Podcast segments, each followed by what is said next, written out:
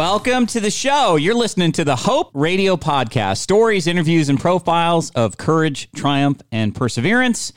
My name is Sean Davis. I happen to be your humble host. And joining me as always, my beautiful wife. Her name is Just Jen. Just Jen. And you're along with us as we are moving this hope train on down the tracks. Choo choo. And uh, we're going to have a, quite an interview today that I'm going to share with you in a second. I'm going to surprise you with, Jennifer. One. One? That was a second. What? That was a second. Oh, you always get me on these things. you silly. You silly. You tricked me. I didn't know what you were doing. I was confused. Confused. Yeah, exactly. Bamboozled. Confused, bamboozled. Yeah. Um, how you doing? I'm doing okay. Great day, sun Great shining. Yes. It's a sunshiny day. It's, Beautiful. It's it's another day of being in quarantine with our family, so I am happy. Living our best quarantine life Yes. during the pandemic. Yeah. I have no complaints. You know, like the world is crazy outside of our house, so I just stay in my house. I, I, I, I do notice that. Yeah. I've been along there with you. I like it though. you know, it's like if I walk outside, then it gets crazy. So Yeah. we just, you know, kind of hang with each other. Yeah, and I think we have the luxury of being able to leave our house and come here to our podcast studio or Yeah. business property and then go back home. So like Yeah. it feels like we're doing something. feels like we're out and about. Even when I'm home, I'm doing something. Yeah. Yeah. I'm always doing something. So you think. I have to be doing something. I did the laundry. I did the dishes for the 25th time in one day. Um, I cleaned the house.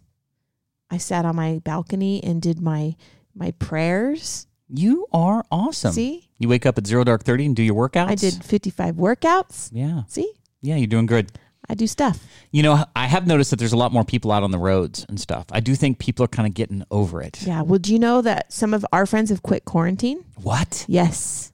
They voluntarily quit? They're they're being rule breakers? They can't be our friends anymore because I don't trust them. they just quit. They quit quarantine. Well, I can sympathize. I think I'm over it. I think a lot of people are over it. But I'm not quitting. You're not a quitter. Team no quit.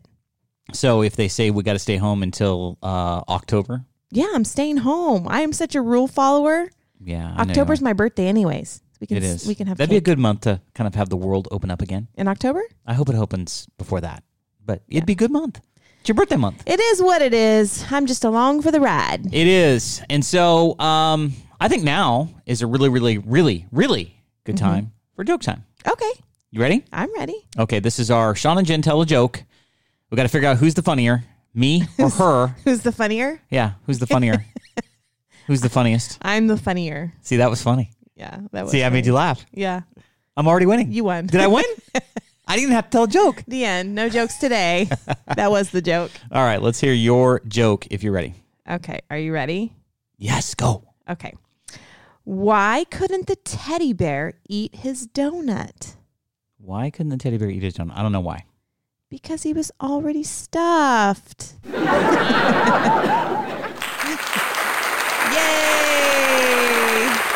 I love the fake round of applause. That was a good one. I actually liked that joke. That one uh, made me laugh. Yeah, because he was eating donuts. He was stuffed. he couldn't eat donuts anymore. It's your favorite things teddy bear and food, Donuts donuts. with pink frosting and rainbow sprinkles only. It's the only donut I'll ever eat. I thought you were a cupcake girl. Well, I like cupcakes too with pink frosting and rainbow sprinkles.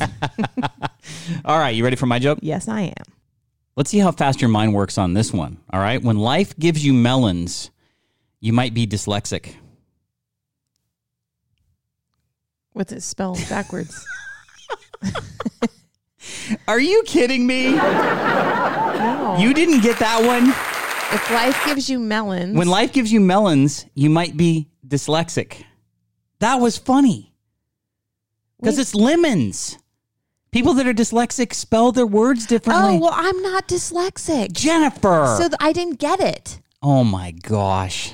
But I think I won that one. No. Yeah, You always win I know. because you cheat. I can't help it. I'm not dyslexic. I didn't understand it. I bet you there's people that listened that thought that was funny. No. All right. Well, Maybe not. I think I just think you're funny in general because you thought it was funny. I did. We have such opposite humor, funny bones. I've been saying that forever for like 20 something years. well, now I'm starting to believe it. Oh my gosh. I wish you would just believe everything I would say when I say it No, because I'm always right. no, You know that. no, You tell me often. no. All right, let's get on to uh, our interview today. All right. I've got an interview lined up with Yvette, and I think that this interview is going to be awesome. I think it's going to be one of our best hope filled interviews. It's a really, really challenging story. It's a really unimaginable story, but ultimately, it is a story of hope. It's a story of faith, and it's a story of happiness and joy. And so, we're going to talk with Yvette, who we know through a mutual friend and we're going to talk to her about losing her son and how she processed that. So, what do you think? You ready? Let's give her a call. All right, let's get her on the line. All right, I've got Yvette on the line. Welcome to the show, Yvette. How are you today? I'm fabulous. Thank you for asking. Well, that sounds fabulous to me. I want to be fabulous too. I hear you're up in the mountains. We are. We're camping for the next 10 days. That sounds so sublime. That's a dream for It us right now. I know, like the mountain air, the the the smell of the pine Mm-hmm. trees, you know, the fire at night. Yes. Oh. We, we, Sean and I, our family, we have an Airstream, so we love camping so much, and we have not been able to get out. So it's been driving us crazy. So I'm so happy that you are there camping for us. Uh, thank you. What? Where are you? I'm in Ohio. Ohio. And are you camping by a lake, by water, by chance? I am a quar- an old quarry. Oh, Ooh. that's my favorite. See, if we go camping, it's got to be it's got to be by mm-hmm. water. I got to be either by a Yeah. river or I got to be by a lake. I mm-hmm. got to be by water. So that's And- awesome. And there has to be some kind of running trails because we like to run and hike on the trails. So we, we we're and very, there's tons of those, tons See? and tons of those. we are on our way, Yvette. Let's go. Well, it's really nice right now because of all of the COVID stuff. They're only allowing the year round campers to come in. okay. So there's only two other campers in a 1,500 slot site Wow. during the week. So we come during the week and we go home on the weekends. Wow, that sounds, sounds, like a dream. awesome. Sounds like you got the whole neighborhood to yourself. Yeah. We do. I love it. Well, thank you so much for joining our show. And, um, y- you know, I, I wanted to have you on the show because I've heard bits and pieces about your story and about your son's story. And I just felt like it was a story that would foster hope in others. I can't imagine how difficult it is to lose a child. And I don't think anybody can unless they've been in that situation. And so maybe you can just walk us through what happened a few years back. This was in 2017. And so just, um, you know, for the benefit of our, of our listeners, walk us through what happened to your son back in June of 2017. the story really started in February. My son had been married to a woman for 13 years, and she came home one day and she said, I'm having an affair with your business partner, and I'm not sure if your children are yours, and I'm leaving you. And he just couldn't understand. He'd never had betrayal in his life. He his head was spinning. He was so lost. And So it went on for a while. Let me let me just uh, just for a second. So she actually blindsided him out of the blue. He had no idea, and she has a conversation with him and basically says, "You and your partner own a business together. I've been having an affair with him, and I don't even know if our children are yours." That had to have been an incredible thing for him to process. Like, what a load of, you know, just surprise lumped on your on your front driveway. Yes. And he, I mean, he didn't see it coming. He had no idea. He was blindsided. So he asked her if they could please go to counseling and try to work things out. And they did that for a few months. And she refused to quit seeing the other guy.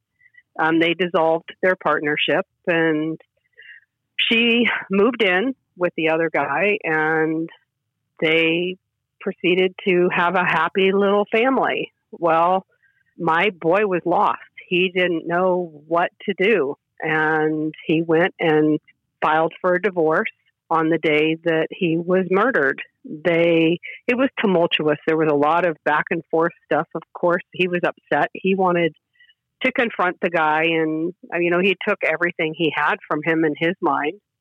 And he went to have a conversation or fist cuffed or whatever to the to the guy's house, and he walked in uh, onto the guy's property, and the guy shot and killed him. He uh, shot him through the femoral artery and through the heart. And when they did the interview with the guy, they, the detective asked, "Well, why did you kill him? I mean, you could have just stopped him."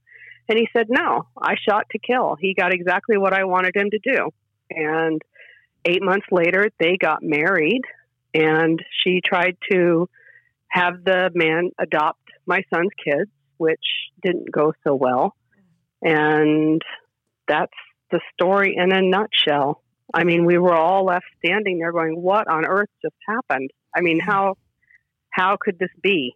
I'm I'm just in shock, basically, at just the, the the how it all unfolded. And I think as you as as I recall, you mentioned that there was a bit of a of a plan there, like they had goaded him into coming over. Something about y- Well, your car and something about him going over there, or y- you know some story like that. Well, they got he. T- what happened was my son was a um, a little league coach, and he had been at his son's game, and he said to his son, he said, "Well, you're going to come home with me," and his son told him, "No, my other dad said I can't. I'm going to come home with you," and he got on his phone and he texted the guy. And the response was from the guy, if you don't like it, why don't you come over here and do something about it? Mm. And that's when my son went over there to do something about it.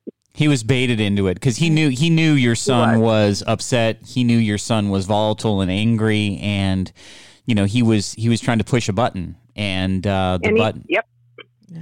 and the button he pushed was you know yeah you want to do something about come on over you know kind of a situation. What is the time frame between this, between when your son had found out about the affair to that day? He found out in February, right? yes, and it was late. It was late in February, Okay, so it's So it was and basically then three months. he on June sixth he was dead. okay. and So, and I mean, there was a lot of stuff in between there. You know, she was going over there and doing laundry. You know, she would cook him dinner. cook your you son know, dinner. and he, the wife. Yeah, and he was yeah, and he was so confused. I mean, he loved her so much he didn't understand. hmm You know, if if you want this over, why are you coming here and you know cleaning my house? Why are you doing my laundry? Why are you cooking? You know, Right, I right. think that she was also tormented. To be honest, I think she wanted the best of both worlds. She didn't know how to end it. I mean, Mhm. he had their children. We did find out that they were hi- his. Okay. They were my son's children Oh. you know, Yeah. and it, it just was a, it wasn't done with dignity and grace. None of it was done gracefully at all. Mm-mm. I mean, it was, it was very, ve- as I said, he had never had betrayal. He didn't, Right. he didn't know what that felt like. I mean, I sent him to Hawaii to try and get away and recuperate in this three month period. I sent him here to Ohio to be with his sister to try and center him. He was so lost. I mean, Mhm. he just thought his world was done. You know, he he had no idea how to deal with it. And unfortunately, he didn't have the faith that I had had in my life. So he didn't have anything to ground him. You know, he didn't it was it was difficult. Yeah, he was uh, he was like a, a boat on the ocean, rudderless, you know, just drifting wherever it would take him. And I can only imagine how traumatic that was for him in that time. And um, you said also that when he went over there, like the wife, his wife was with his former business partner, the the guy that she had cheated on uh, with him, and she was there, and so she witnessed him killing her husband too at that time. Well, she did. She, I mean, she was a part of it. After, I mean, to be really honest about it, the gentleman, I want to call him the gentleman, I'm going to be pleasant here. After he shot him twice, they were both standing over the top of him. And my son um, had went into the car after he had been shot and retrieved, also retrieved a pistol that he carried. And he didn't have it when he went up to the guy because he didn't think that he was going to need it. Then he goes, he gets it and he goes back to the house he pops off uh, a round. At this point, he's already dead. He doesn't know it yet. He hits the ground and he looks at her and he proceeds to shoot himself in the head, which the coroner's report has said point blank that it wasn't a it wasn't a fatal shot. The shot that he shot himself, and that's why in that conversation that we had the other day, you heard her say it was not suicide um, because they said point blank it wasn't suicide. They um, the two of them tried to claim that he tried to kill himself, and that's not not truthful. I mean, it's not. He did shoot himself, but at that point, he was already more or less going to die from the inflictions of the first two shots. He was already mortally wounded with the uh, first two shots by by the guy. And Correct. The first one was to his femoral artery, so he was bleeding out already, and then the second one went through the valve in his heart. But you know how adrenaline is; he was still pumping adrenaline did you know something that day? Like I, I want to say that I, I, heard something about you having some sort of sense, or or you just knew something. Like you warned him not to go no, over I, there. I had asked him. Well, I had I had given him the money to go uh, file for divorce because I truly felt like that was going to be the best thing instead of playing the games that were being played just for him to file for divorce and then get out of there so he could survive and try to get well. So I had given him the money. He went and filed for divorce that day. And I knew something wasn't going to go well. I mean, he called me on the way back from the attorneys and he was beside himself. He said, You know, I love her. I don't know what to do. You know, I want my family back. I want to do what I need to do to make this right. And I'm like, Well, there's just nothing you can do. You have to accept the fact that she doesn't feel the same way that you feel anymore. You know, you have to let it go. And I asked him to come to me, and he said, "No, I'm going to go home." Well, that's he went to the the ball game and to coach, and that's when all that stuff came down. And then I got a phone call about an hour and a half before I got the call that he was dead. I got a call that said his best friend was looking for him. He'd seen him at the game, and uh, he had a really bad feeling that things weren't going to go very good. And then I actually found out that he was dead in the guy's front yard over the phone because one of the one of my friends heard it on this on the uh, police scanner. They actually said his name on the scanner, and she called me.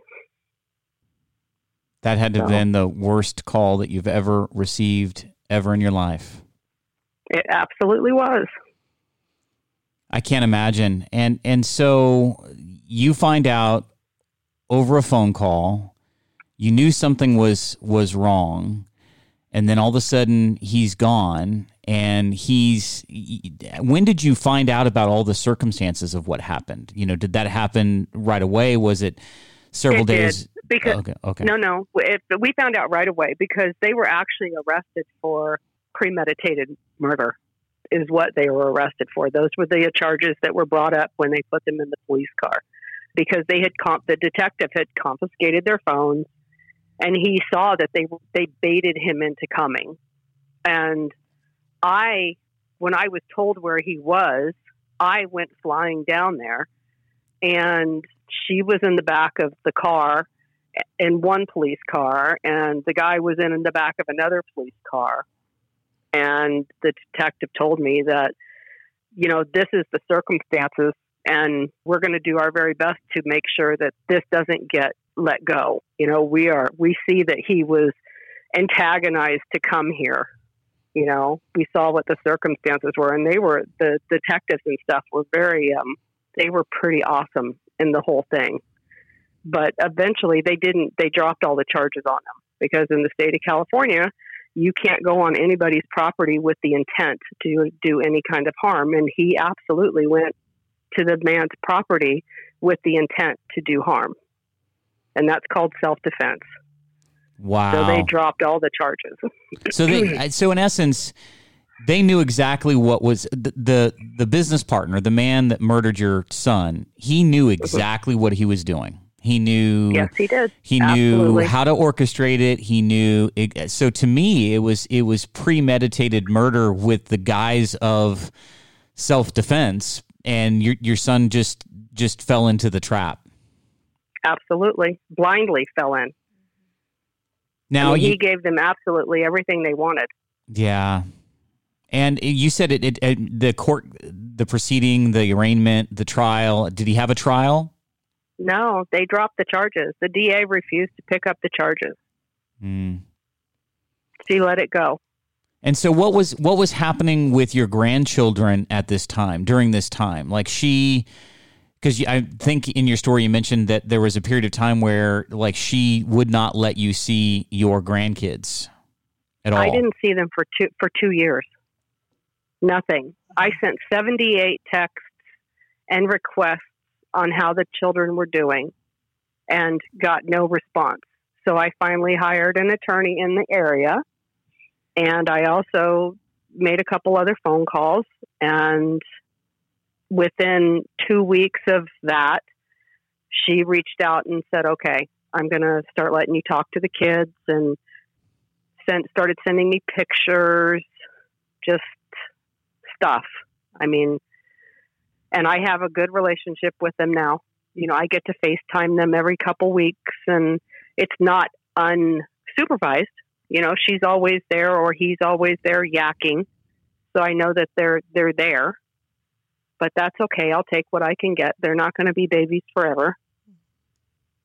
Wow, that eh, Yvette, that's got to be the hardest thing ever to to know that the man that murdered your son is playing a significant role in the raising of your grandchildren, along with the wife that had cheated on him and was there when it all happened. I just, I guess, uh, I sit here and just want to acknowledge what I know to be your immense amount of strength for being able to deal with this. I, I guess the question that I would have is, how did you deal with this? How did you survive this? Because Jen always has said if something happened to one of our kids, like she wouldn't, she wouldn't be here. Like she just feels like she wouldn't want, want to end her life. You know, I know that she wouldn't, but I know that that's just that feeling. So I'm sure you probably went through some emotions like that. Oh, it was it was horrible. It was absolutely horrible. The only thing that carried me through, honestly, was my child that I have left, my partner, and my faith, and Sam. They are the only reason that I'm still standing. I decided early on, after I finally got out of bed, I, I was only in bed for four or five days, and I decided that I couldn't let his mistake and his choices and the ending of his life define who I was going to be as a person for the rest of my life. I've been blessed to be on this earth. I've been blessed to have so many wonderful people in my life that I, no matter how much I love him, he was the love of my life. You know, I had him when I was 17. And everything I did in my life was because or for him.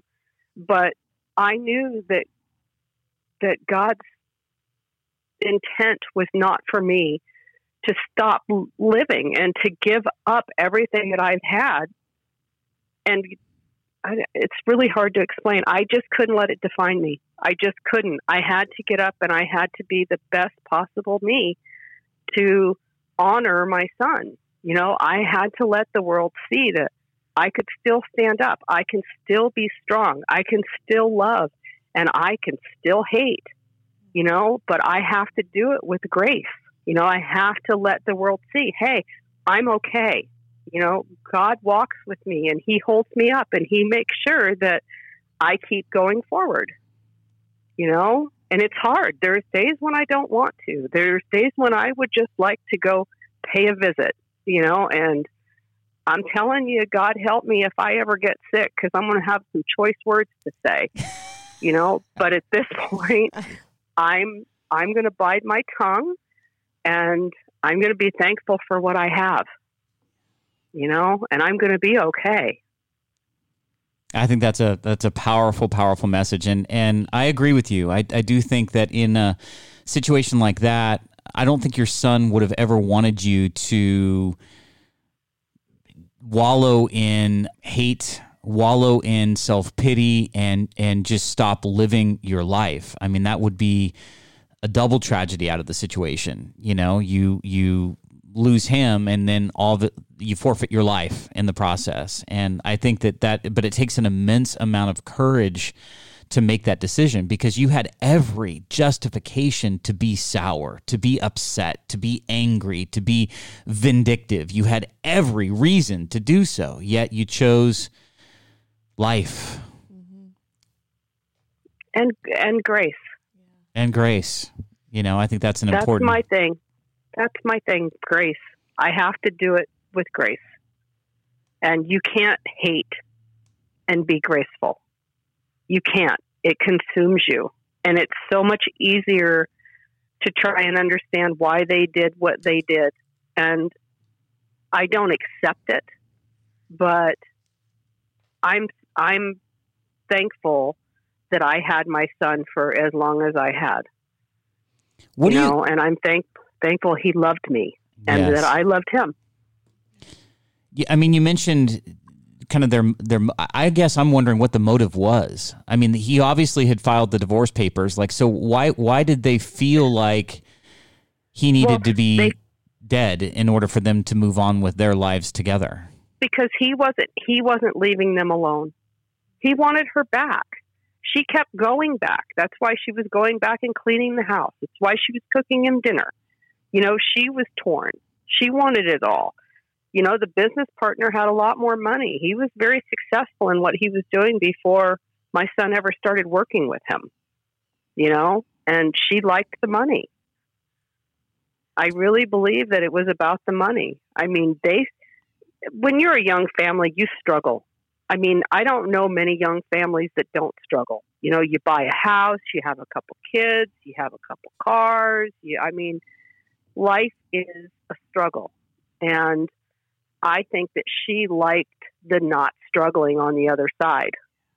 I think that she liked the life that, that she had with my son, but she liked the money and not struggling.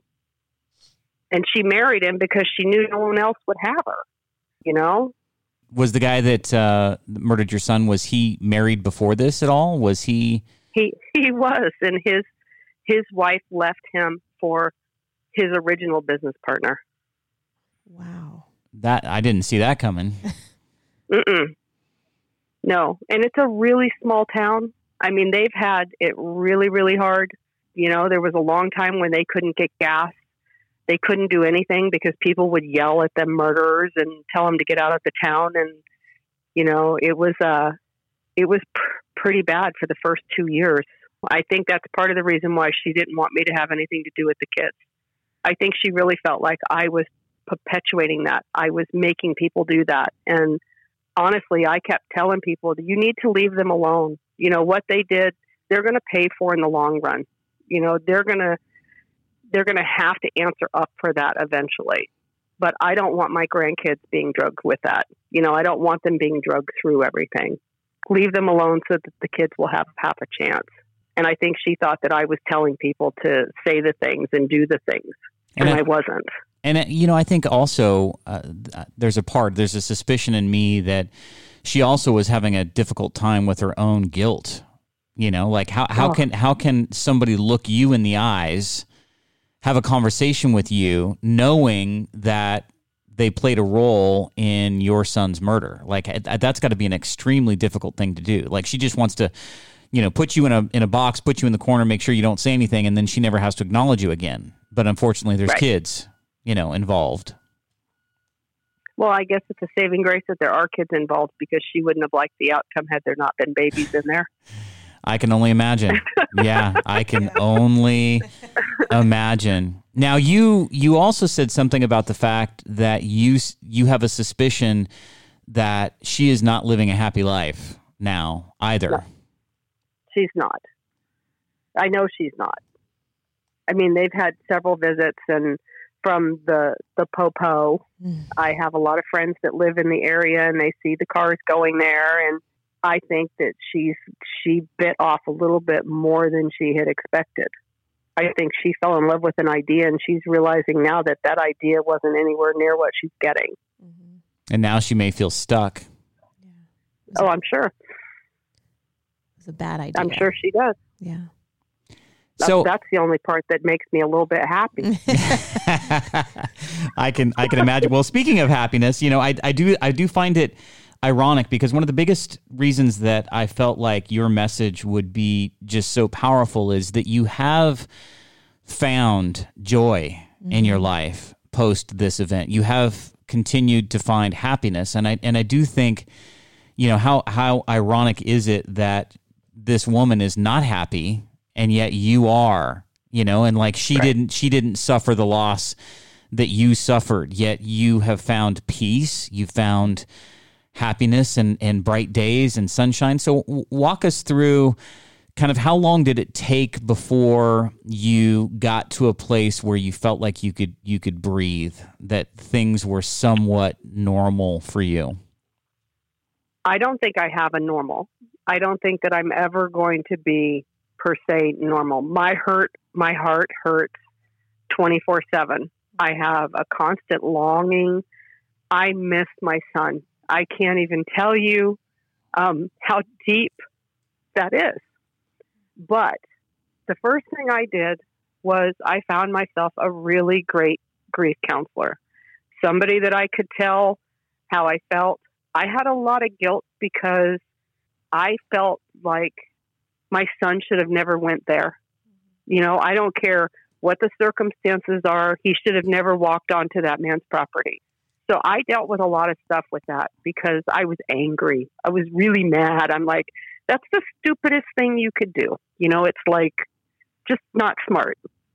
And my counselor helped me through all of that. And I'd say within six months, you know, I started waking up, I call it. You know, I started digesting and processing and a lot of praying and a lot of talking with Sam and a lot of uh, healing, you know, because I felt guilty. The last thing my son ever saw was the faces of the two people that killed him. You know, he didn't have anybody around him, you know, loving him. He had a lot of stuff. it wasn't pleasant. And as soon as I was able to let go of all of that stuff, of how he died and why he died and the cause of it, I was able to say, you know what, I have to be done with this. I have to find me. You know, I need to be me. I need to give back to the world. You know, I I needed to heal. So we started doing some volunteer stuff and just trying really, really hard to give back and move forward and embrace the new me. Forever changed, Yeah. the new you.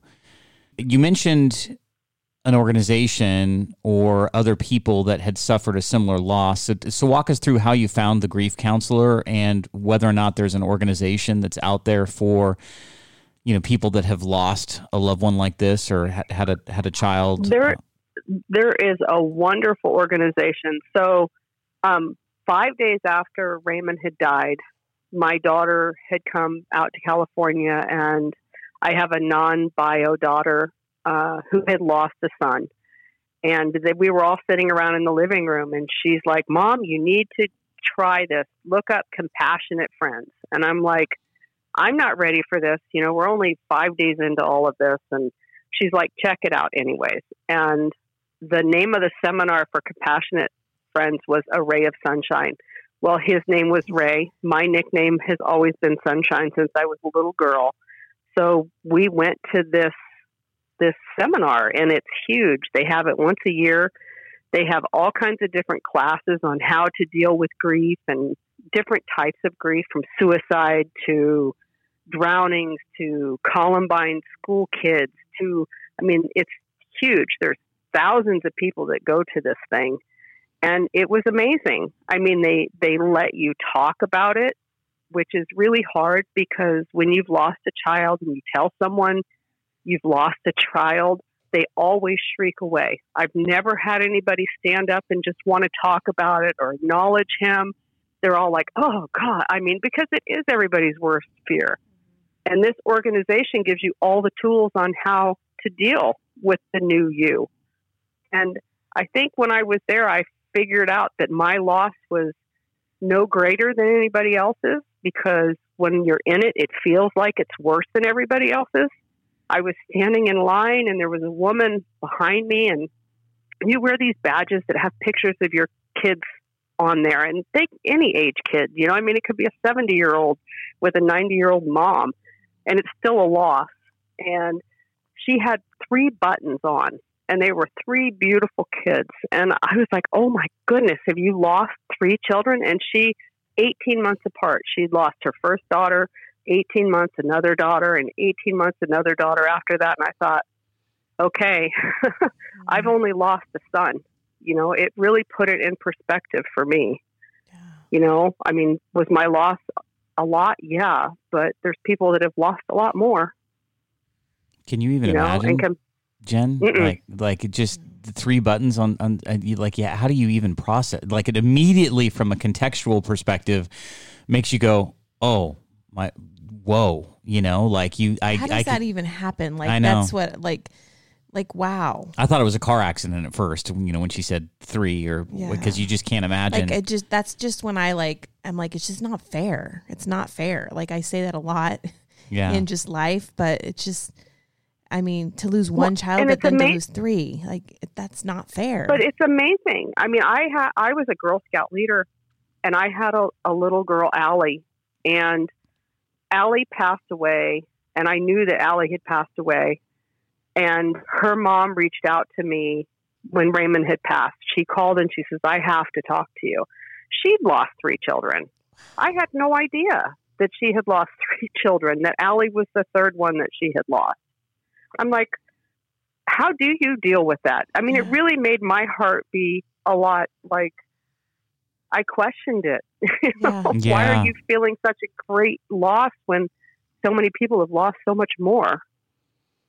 Yeah, I You think know? I think I think I think that's got to be really challenging. I mean, I think you got to be kind to yourself because a loss is a loss. You know, like mm-hmm. regardless mm-hmm. of how many or or whatever, like you just you're just devastated. But I do I do see how that could shift your you know your perspective. I mean, it's kind of like the reason why I wanted you to come on the show. I think that there's a lot of people out there right now that are are uh, upset because they've lost their job or you know their hours have been cut or they might lose their house if this continues or or whatever. So to have the context of you know that's all things. It's not one of your children, and then you know to have you and your story shared and like how can you how can you recover? How can you overcome? How can you still you know love life after that? but then I think that happened for you to have you know conversations with somebody in real conversations, and you see that they've lost two children or three children. It's just unimaginable, and I and I don't really think that that I didn't realize that happened very often. I mean, I knew it happened in war.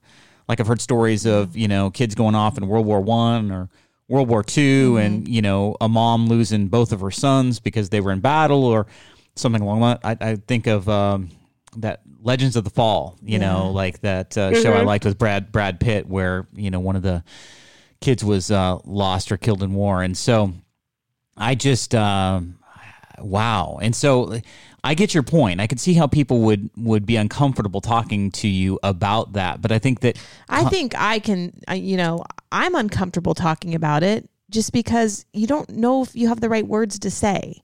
And if you haven't been in that situation, you just you don't know how to act, you don't know how what to say and it, it's it's an uncomfortable feeling, but um some people are just I think better at talking about it than I am. Well, it's amazing that nothing makes me feel better in my spirit than for someone to say my son's name Mm-hmm.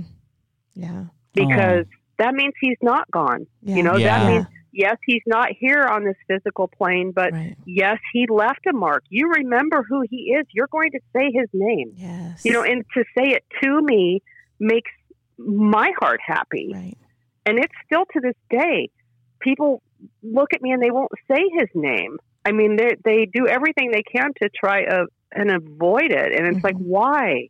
You know, Yeah. if they only knew how good it made me feel Yes. to say, "Hey, you know, I really miss Ray," or, you Uh-huh. know, I mean, it's amazing.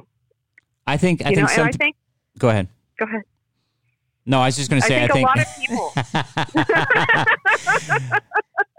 I've never heard it that way though. You know, like I've never even put that into perspective, but I might not have the words, but I would hug you like crazy and cry with you. Like I don't. I I I'm just.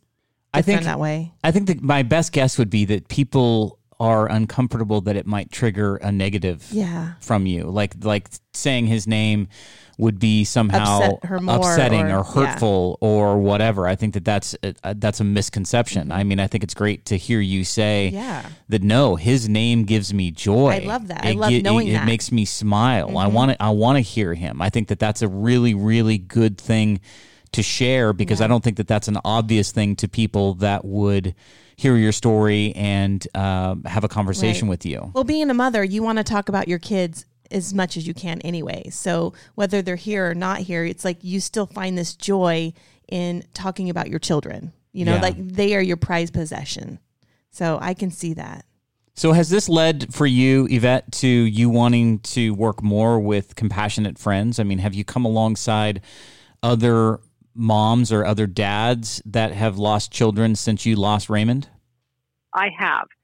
I'm not real into the the group thing. I mean, I think compassionate friends served its purpose for me when it did, but it would be my goal is I would like to get a ranch at some point and do therapy horses and I would like to reach out to people which I do all the time on Facebook and different organizations when people I see that they lose their kids there's nothing like someone that's already lost their child to talk to you because if Jen were to approach me, I would think to myself, nothing personal, but you can't possibly know how I feel. Right. But when it's another mother that's lost their children, you and you envelop them, you embrace them, you pull them in because they can give you what other people can't give you. And since Raymond's passed, I probably have 50 people that I talk to on a regular basis that have all lost their children that I've reached out to, you know, because I felt so alone. You know, I felt so lost. I didn't have at first anybody until Annie came forward that could tell me it passes, you know, you you'll get over this feeling. You know, you're never going to feel the same, but you'll get past it. You know, you'll be able to get out of bed if you know God lets you if you are strong enough to move forward and it I don't know. It it's those women will always be a part of my life. And they're it's all women. And I think it's awesome how they've helped me and it's awesome that I get to help them. I That- agree. I agree Did I completely. ramble? no, you you were great. I guess one one question I had was, you know, let's talk about your faith for a minute because I can't imagine going through something like that without faith. But I do know sometimes it causes people that were faithful before to just lash out at God. Why did this happen? Why him? Why me? You know, like it, I think it can, I think it can either strengthen somebody's faith or I think it can weaken their faith. And so how did, how did your faith play a role in your recovery in the days after and the months after and the years after? Well, the reason my faith is a part of this is because I know that this was only the end of this chapter. I know that there's more chapters for my son and I. Early on, within, I think it was eight or nine days after Raymond passed, I had somebody reach out to me and tell me that I they knew had Raymond had gone to the other side and reached out to them and all of this stuff and it made me realize that I truly believe that there is a hereafter. I truly believe that I'm going to maybe not embrace my son, but I'm going to get to a different plane with him eventually. You know, I I know that he watches over me. He sends me signs all the time and it gives me a lot of hope and I know that the Lord has blessed me. I mean, I was on the streets, living on the streets at 12. I lived on the streets when I was pregnant with Raymond. I met somebody. I was married to him for 35 years. I lost him 19 months before Raymond passed away. I lost him. And my faith is what makes it okay. My faith is what carries me through. And without my faith, I don't think I could have made it at all.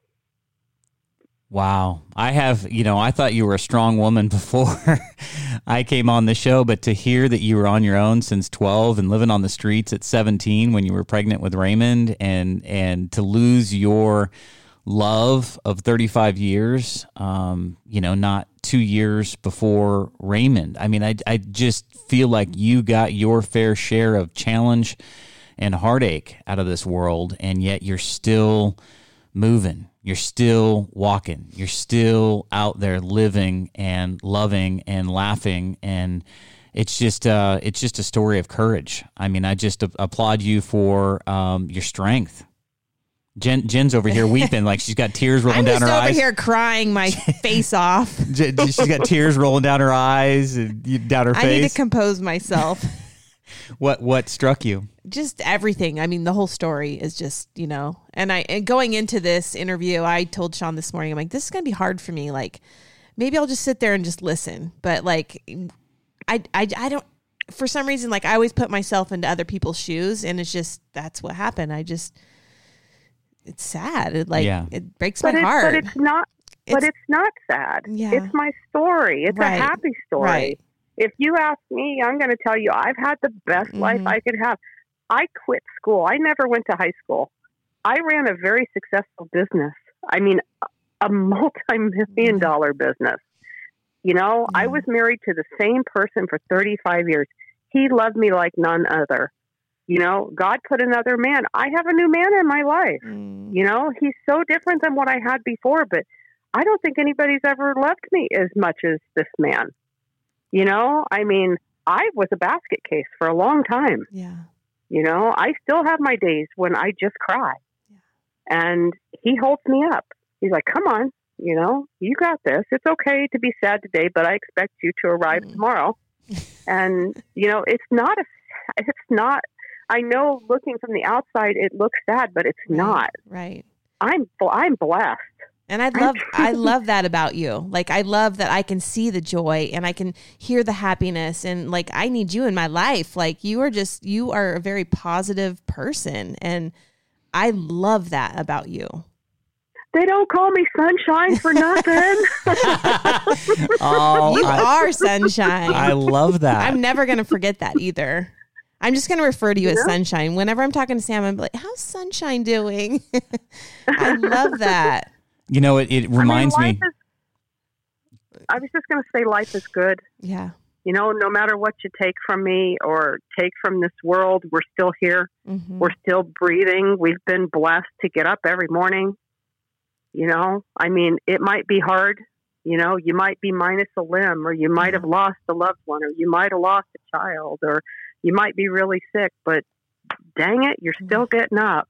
Exactly right. You know, Amen to that. It reminds me of uh, hap- happiness being a choice. hmm It's not. It's not based on your circumstance. It's it's it's choosing despite your circumstance, still choosing happiness Yeah. and joy, and you know, moving forward in life with that kind of of sunshine. Yeah. Sunshine.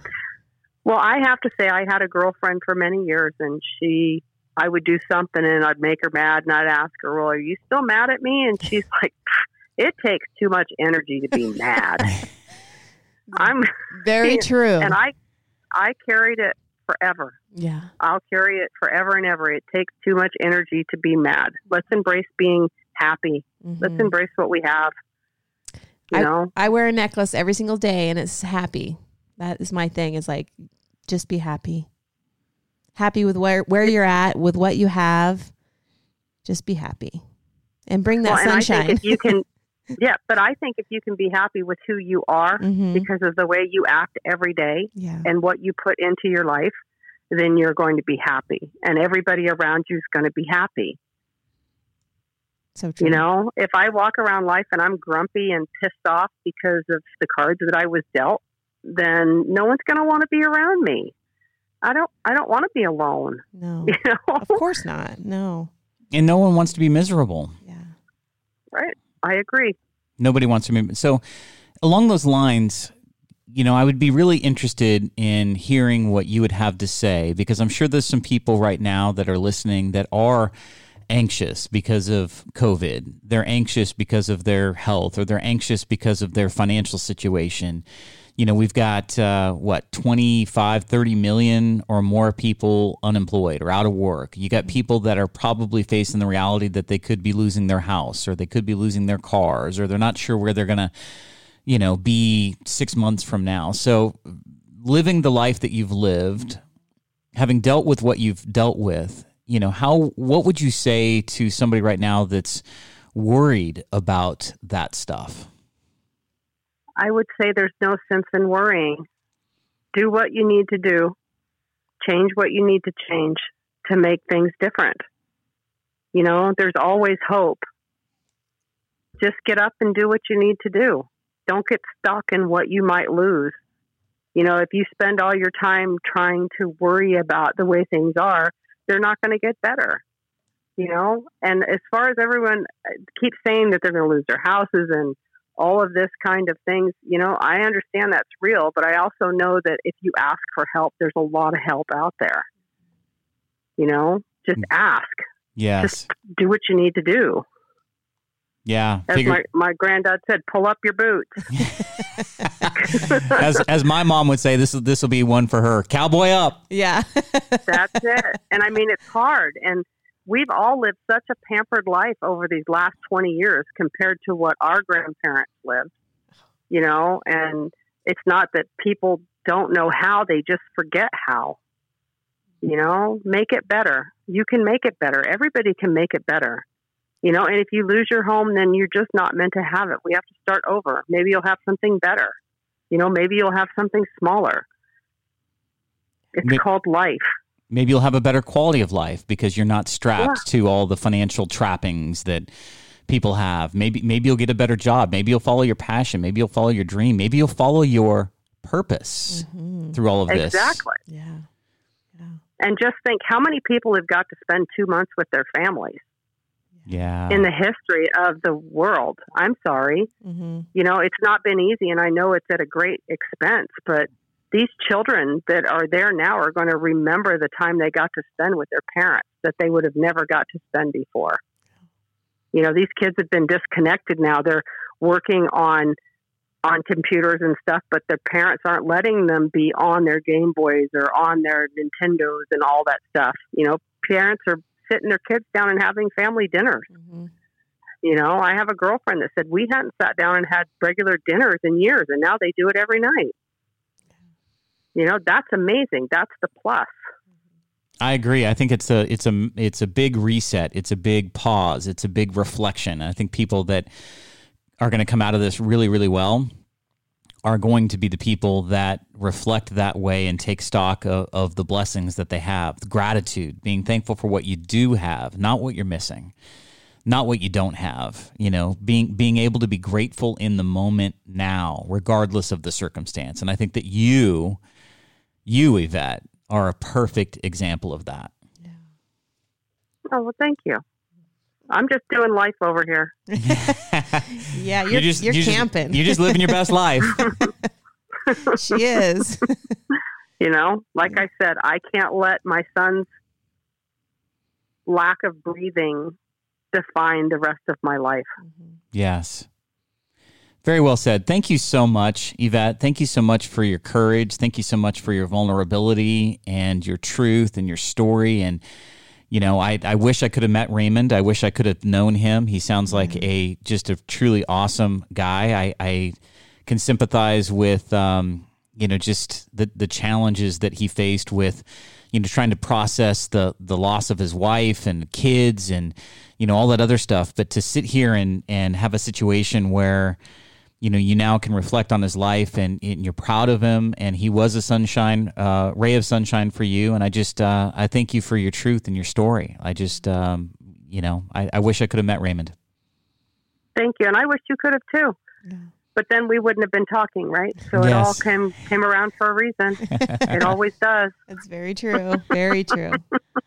Well, thank you so much So- for your time today. Uh, really appreciate it. And I know a lot of people are going to really receive the message that you're throwing down. And that, and that is, you know, despite your circumstance, despite the cards that you're thrown, like you still have a choice. You can choose happiness. You can choose to live. You can choose joy and, and life and uh, laughter. And I, I think you're a testament to that. So.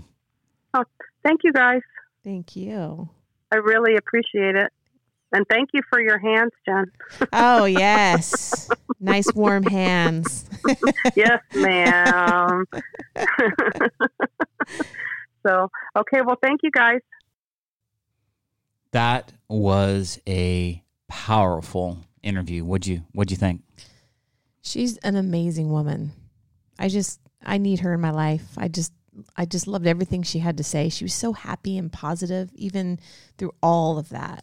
Could you ever imagine being able to still enjoy life after suffering that? And it's not only losing your mm-hmm. son, but it's mm-hmm. the way in which she lost her son, and then the situation after that with her grandchildren and stuff. I mean, it'd be enough to process if somehow, some way, you lost a child in a traffic accident or Yeah. something like that. But to to have them taken from you in that way, to be murdered, and to have it be, to your knowledge, like with intent, there was an intention to get him to come over there to create the mm-hmm. circumstance that they did, and then. You know, to find out the way she did, and then to have the family treat her the way that she did after the fact. It's just, it, it's like she had every excuse to Right. just wither and wilt. Yeah, I can't even imagine.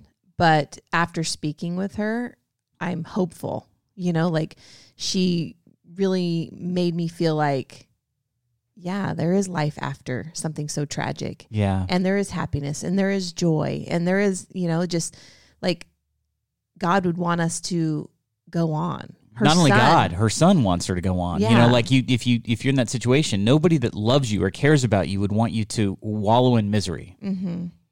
One of my favorite things that she said that I'm going to write down in my journal is that you can't hate and be graceful. Yeah. I loved that she said that. Yeah. Like you can't you can't be in the space where you hate somebody and Mm-hmm. Yeah. still have a grace aura. Yeah. Like it's grace robbing to it's hate. so true though. Like Yeah. if you really, really think about it. I think I think the most powerful lesson that I learned through that conversation with her was was just the the choice of choosing to move forward. Like you have to be an active participant in your Mm-hmm. own recovery. You have to like I think the the pivotal decision that she made was to choose life, to Right. Mm-hmm. choose living, to choose moving forward despite your circumstance, to to find she she actively searched for Mm-hmm. joy and happiness and recovery and you know, I think that you have to be an active participant in your own recovery that way. Yeah, for sure. She's so strong. Oh my yeah, gosh. one of the one of the strongest women I've I've met and, Yeah. and talked to. very inspiring. Well, if you felt like that was a hope filled conversation, then you can follow us. You can follow us on social media. You can follow us at Hope Radio Podcast on Instagram and also on Facebook. And then digitally, you can take us with you if you're out there out and about in the quarantine world. you know, if you're an essential worker or have to drive somewhere, one of those truckers that's uh, long haul or whatever, you can download our podcast on what venues? iHeartRadio, Stitcher, iTunes, SoundCloud, Spotify, Google Play. And Alexa. Amazon Alexa. All you got to do is say play Hope Radio Podcast, Mm-hmm. and you will hear our latest episode of the podcast come through your Amazon Alexa device. So that's awesome. Yeah. And if you know anybody, Yes, if you know of anybody that has a story that would be a hope filled, positive, uplifting story, we want to hear from you because Yes, we, we need do. more hope in this world. We we need more stories like Yvette's mm-hmm. story. Mm-hmm. You know, absolutely. Stories that make you recognize that you do have choice in life. You can move forward after tragedy. Yep. I love that. I do too. All right, so ready for my thought of the day? Yes, I am. All right, here we go. Here's the thought I like the night. Without the dark, we'd never see the stars. Very true. Right? Mm-hmm. And I think very true given Yvette's story. So that's how we're going to leave you. And uh, shall we do this again? We should do it again tomorrow. Maybe tomorrow? Tomorrow. Maybe have another show tomorrow? Yes. Tune in again tomorrow. We'll be back right here, same time, same place.